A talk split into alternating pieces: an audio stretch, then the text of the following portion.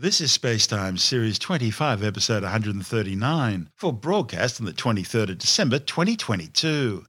Coming up on Spacetime, the Mars helicopter sets a new altitude record. A new study suggests dark matter could be made up of dark photons. And NASA's Mars InSight lander, still operational, but only just. All that and more coming up on Spacetime. Welcome to Spacetime with Stuart Gary.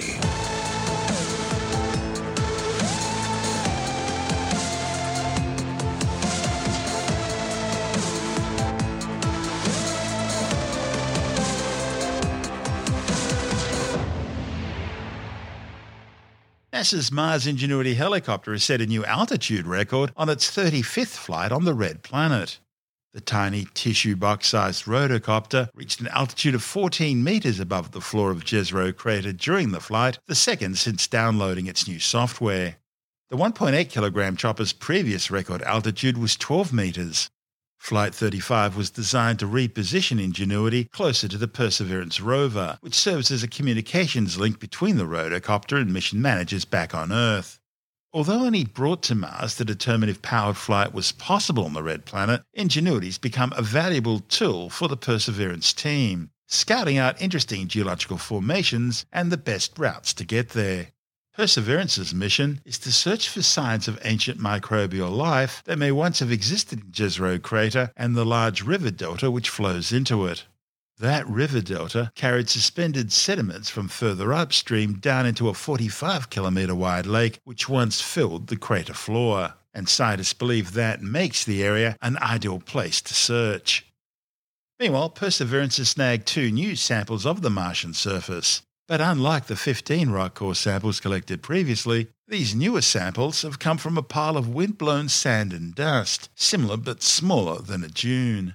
Now contained safely in their special metal collection tubes, one of these two samples will be considered for deposit onto the Martian surface sometime this month as part of the Mars Sample Return campaign.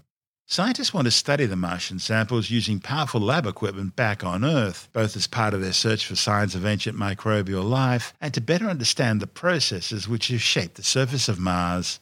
While most of the samples will be rock, researchers also want to examine some regular samples as well. They've even collected samples of the atmosphere. By the way, regolith is broken rock and dust. And it's interesting not only because of what it can teach scientists about their geological and environmental processes on the Red Planet, but also to mitigate some of the challenges which astronauts will face once they arrive on Mars. You see, regolith can affect everything from spacesuits to solar panels, so it's just as interesting to engineers as it is to scientists. As with the rock core samples, these later samples were collected using a drill at the end of the rover's robotic arm. But for the regolith samples, Perseverance used a drill bit that looks more like a spike with small holes in it. And it's those holes which gather the loose material.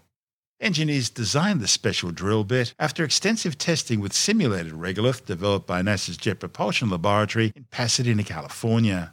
Known as Mojave Mars Simulate, it's made up of volcanic rock crushed into a variety of particle sizes from fine dust to coarse pebbles, and it's based on images of regolith and data collected by previous Mars missions.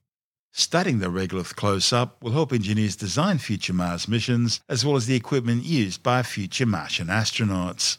The dust and regolith can be dangerous to spacecraft and scientific instruments alike.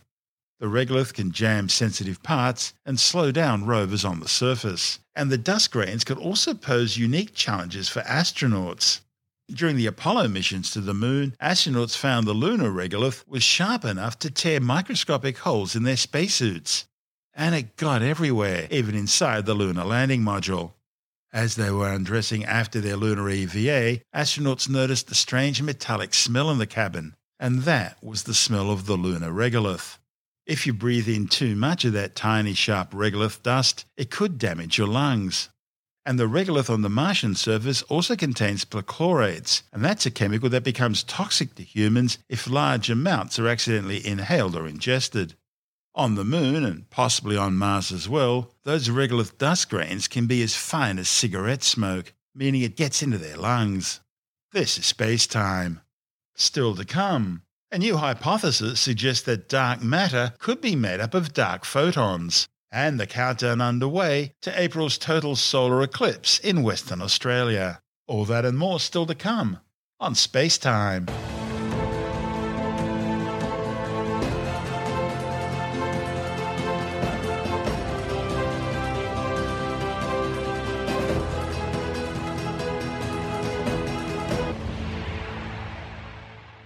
A team of scientists have hypothesized that the mysterious and invisible substance known as dark matter could be composed of something they're calling dark photons. Dark matter remains one of the great unanswered questions of science's understanding of the universe. Researchers have no idea what it is, but they know dark matter exists because they can see its gravitational effect on regular matter, holding galaxies together and preventing them from flinging apart as they rotate. And there's a lot of it, making up more than 75% of all the matter in the universe. So the stars, galaxies, planets, cars, dogs, houses and people make up less than 25% of everything we see in the universe. The new study, reported in the journal Physical Review Letters, suggests that dark matter could be made up of ultralight dark photons, a hypothetical particle that's heated up the universe. The study's authors, Andrea Caputo from CERN and the Tel Aviv University, James Bolton from the University of Nottingham, Hong Wang Lu from New York University, and Matteo Ville from the International School of Advanced Studies in Italy, claim their hypothesis is in excellent agreement with observations made by the Cosmic Origins Spectrograph aboard the Hubble Space Telescope. This instrument takes measurements of the large-scale cosmic web-like structure of the universe on cosmological scales. The cosmic web shows that our universe is made up of thin strands and filaments of galaxies and larger clumps and connecting nodes of galaxy clusters and superclusters, all surrounding vast, near-empty voids. The data collected by the Cosmic Origins Spectrograph suggests that these galaxy filaments are hotter than the predictions made by the hydrodynamical simulations of the standard model of structure formation. Now, to explain all this, the authors have suggested that there must exist as yet undiscovered dark photons. These hypothetical new particles would be force carriers for a new force in the dark sector, in the same way that regular photons are force carriers for electromagnetism. The authors say dark photons would be able to convert into low-frequency regular photons, providing the additional heat detected in the cosmic web filaments. However, unlike standard model photons, which have no mass, dark photons would have some mass. In particular, an ultralight dark photon, with a mass as small as 20 orders of magnitude less than an electron, would be an ideal candidate for dark matter. They say dark photons and regular photons are also able to mix, in the same way as the different flavours of neutrinos, allowing ultralight dark photons, dark matter, to convert into low-frequency photons. Ville says these photons will then heat up the cosmic web, but unlike other heating mechanisms based on astrophysical processes such as star formation and galactic winds, the heating process of dark photons would be more diffuse and it would be more efficient in regions that are not very dense. He says that usually cosmic filaments have been used to probe small-scale properties of dark matter. In this case, his team have used them for the first time to study the low redshift intergalactic medium data as a calorimeter in order to check whether the heating processes they're aware of is sufficient to reproduce the data. But they found this wasn't the case. Something was missing, and that's what they're modelling as the contribution produced by the dark photon. This is Space-Time. Still to come. NASA's Mars InSight lander still operational, but only just. The countdown's now underway to April's total solar eclipse in Western Australia, and later in the Science report, the world's oldest DNA is being discovered in Ice Age sediments in northern Greenland. All that and more still to come on Space Time.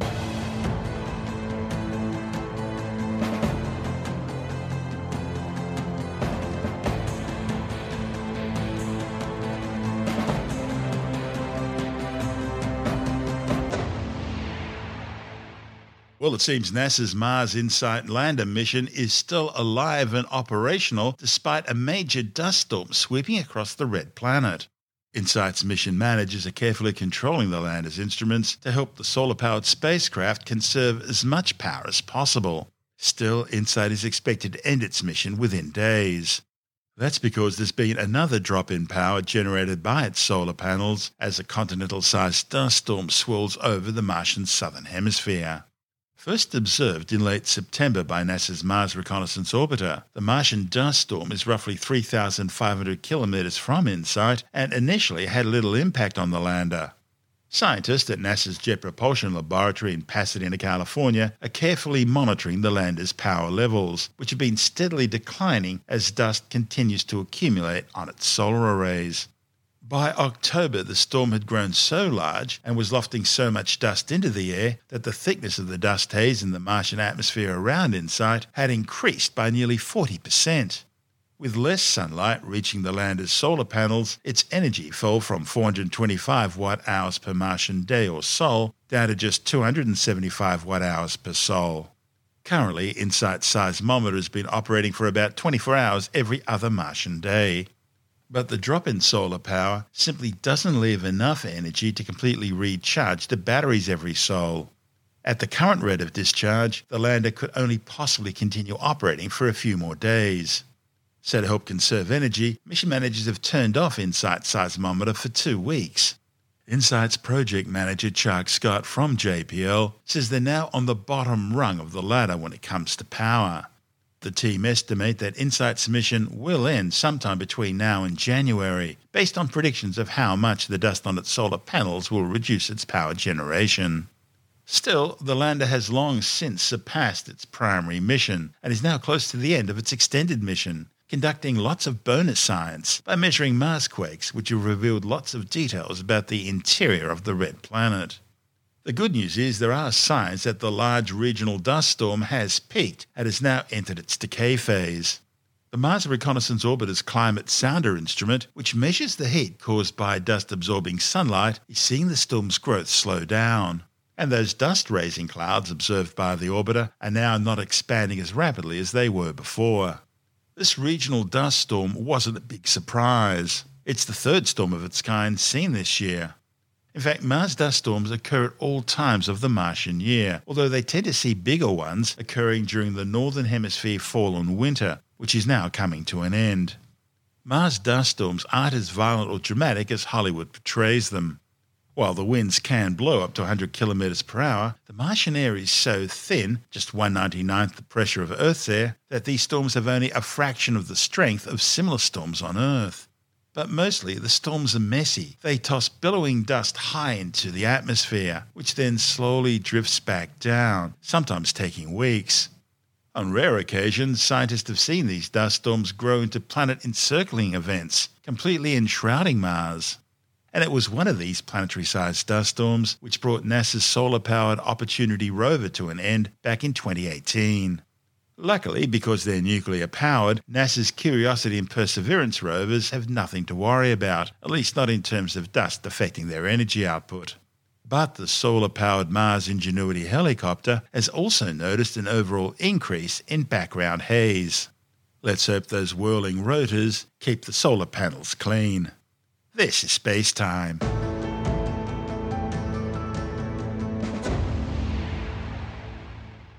Sky watchers have started counting down the days until April's total solar eclipse in the skies above northwestern Australia, which will take place on April the 20th. The celestial spectacular will begin in the Southern Ocean near Antarctica before heading northeast over the southern Indian Ocean and then making landfall at Exmouth on the western Australian coast. It'll then skim the Pilbara and Kimberley coasts before heading out over the Arafura Sea, crossing Indonesia and moving out into the vast expanse of the tropical Pacific Ocean. For those in Exmouth on the day, the event will begin at 10:04 Western Australian Standard Time. That's when the moon will appear to touch the sun's disk. Totality will begin at 11:29 a.m, ending 58 seconds later, and the show will be all over just after 1 p.m. The total solar eclipse will be the highlight, but not the only astronomical spectacle sky watchers can expect in 2023. And to help you keep track of astronomical events during the year, the Powerhouse Museum's Sydney Observatory has once again launched its popular annual Sky Guide. The 33rd and latest edition of the Australasian Sky Guide provides stargazers and the general public with an easy-to-follow tour of the majestic southern night skies. And of course, it's a great companion to Spacetime's monthly Skywatch episode. The Sky Guide, which has been published annually since 1991, contains all the latest star maps and information on the key astronomical events expected over the coming year. The 2023 Sky Guide was written by Honorary Professor Nick Lom from the University of Southern Queensland. Well, the really big event in 2023 is the total eclipse of the sun. That's on the 20th of April. That will be visible from Exmouth, which is on North West Cape, on the coast of Western Australia. Obviously, you have to be there to see the total eclipse, and that is a fantastic event to be, a fantastic experience to be there for a totality. But it is seen as a partial eclipse throughout Australia. It depends how close you are, how much of the sun is covered by the moon. Darwin is the closest to the eclipse, so that's 85% covered. From Perth, 77%, Adelaide, 32%, Melbourne, 21%, and Sydney only 18%. So it does vary throughout the year. It's still worthwhile looking, but of course it's extremely dangerous to look directly at the sun. So what's needed are eclipse glasses, special eclipse glasses, which are easily available from astronomy stores, or using the pinhole projection, making lots of holes in a piece of cardboard and projecting the image on a white piece of paper. And you can see the crescent shape of the eclipse as the eclipse progresses.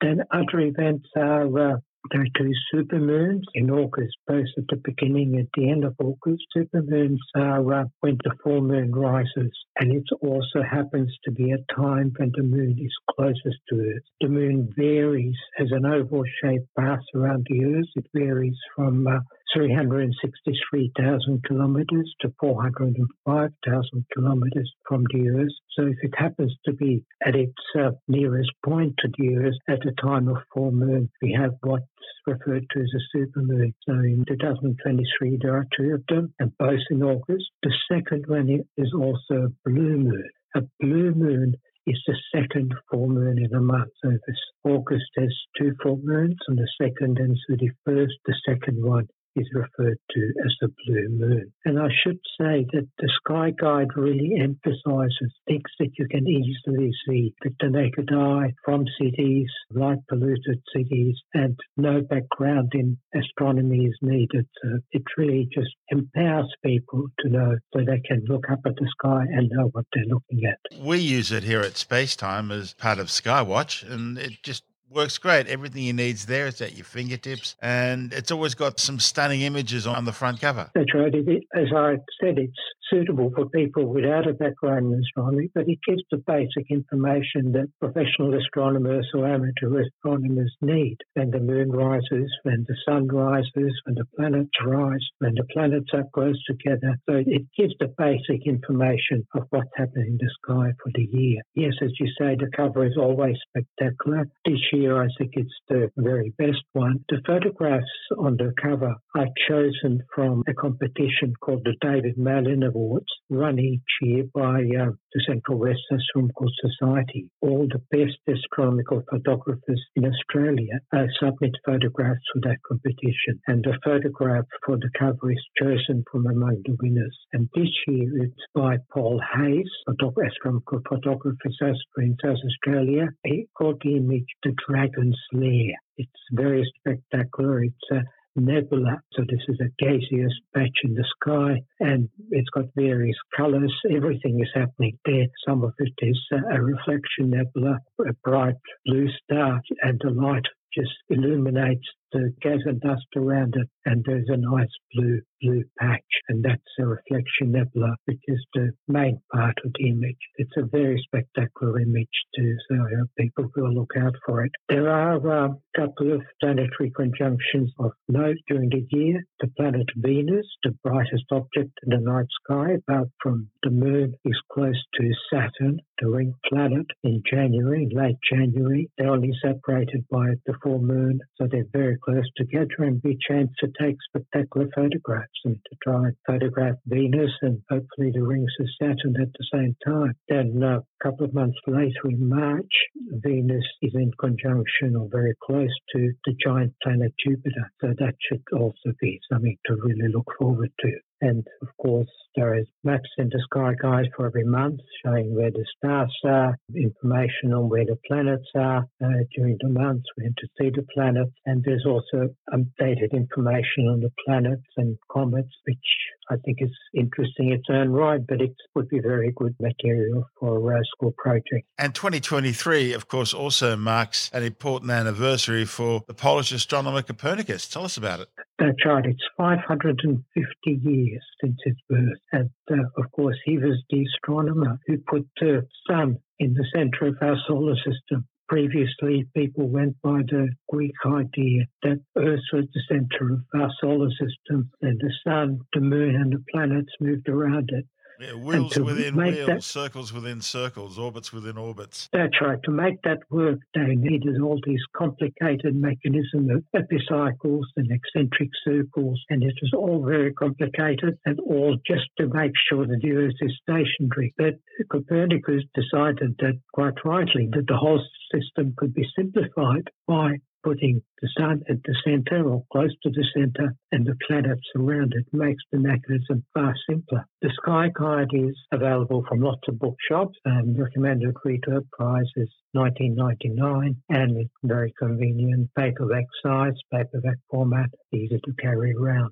And it's also available as an e-book. That's Honorary Professor Nick Lom from the University of Southern Queensland. And the 2023 Australasian Sky Guide is available from all good bookstores and online from the Powis Museum's Sydney Observatory. This is Space Time.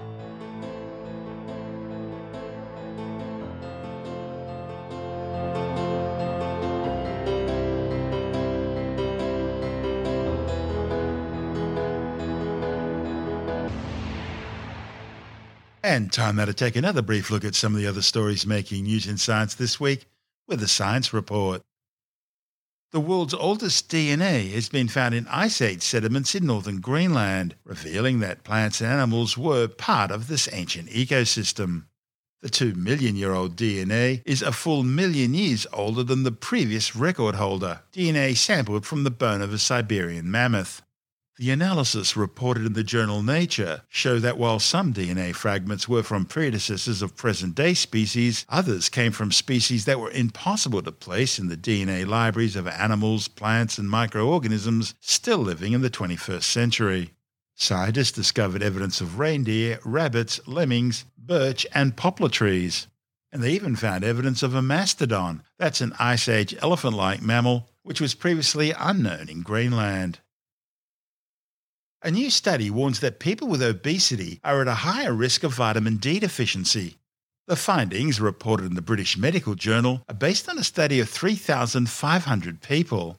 The subjects were divided into 4 categories based on their body mass index. There was a healthy weight, an overweight and obese class 1 and a combined obesity class 2 and 3. Researchers then looked at their nutrient levels. The authors found that those with obesity classes 2 and 3 were consistently more likely to be vitamin D deficient, which they suggest could well be as a result of spending less time outdoors. The authors say they found no association between body mass index and anemia or vitamin B2 deficiency. Scientists have measured the highest toughness of any material ever recorded. A report in the journal Science described the metallic alloy made of chromium, cobalt and nickel as extremely ductile, meaning it's highly malleable, and impressively strong, meaning it's resistant to permanent deformation. Impressively, its strength and ductility improves as it gets colder.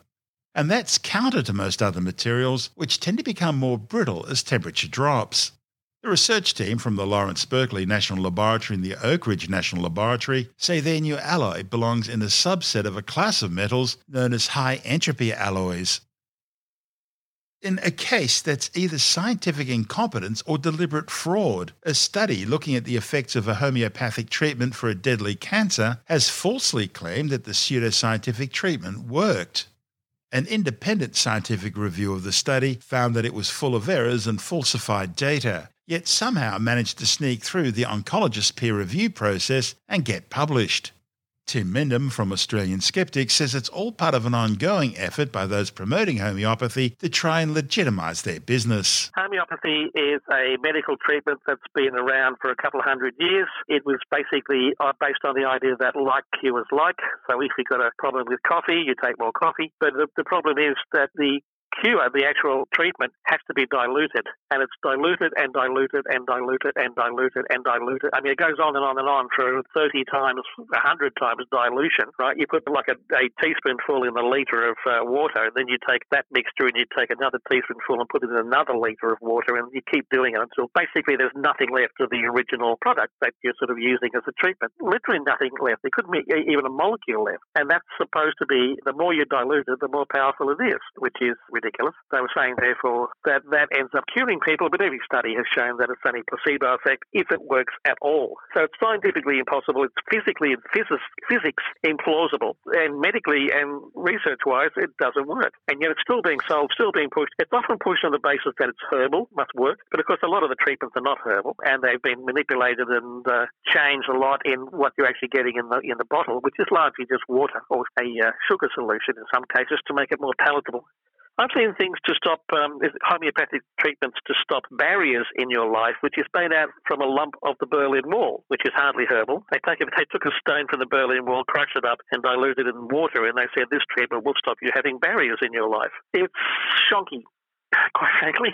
Certainly nothing sort of scientific in it as well, and that's been shown many times, many surveys and all sorts of things like that, including a study done by the Australian National Health and Medical Research Council, which said there's nothing here. All the evidence put forward is pretty shonky. Now, the homeopathic industry has been desperate to try and find good scientific research which shows how effective homeopathy is. So this was a particular study that came up in a magazine, or it's a learned journal called Oncologist, which is a respectable journal, and talking about how homeopathic products could be used for non-small cell lung cancer. And they showed all these wonderful results, etc. And of course, all the homeopaths are saying, here, see, prove it.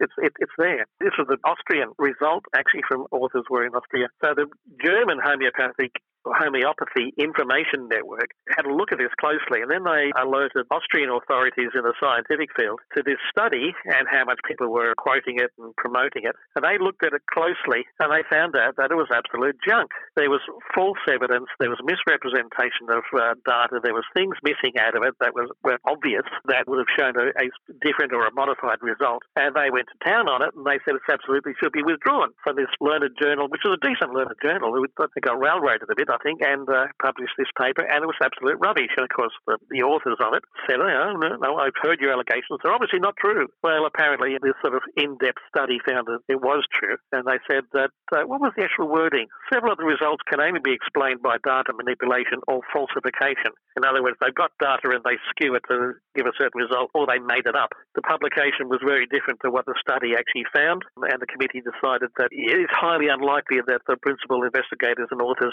could not have been aware of these discrepancies, if they like. So the study showed one thing, the paper showed something totally different, and that's the problem, actually, that interpretation is in the eye of the beholder. And in this case, homeopathy, which is still trying to find scientific justification for itself, which there ain't none, quite frankly. It is one of the areas that I think skeptics can say 100% wrong. Most areas, skeptics are a bit more restrained than that and say unlikely. This one is it just cannot work physically. And all the tests show, any scientific studies, most of them are quite shonky. This is what the NH and MRC found. And poorly worked out, poorly run studies, not enough samples in the studies, whatever, or they, in this case, where they're just falsifying results. So the homeopathy people keep trying to get something to justify it, and so far they haven't been very successful in doing that. That's Tim Mendham from Australian Skeptics.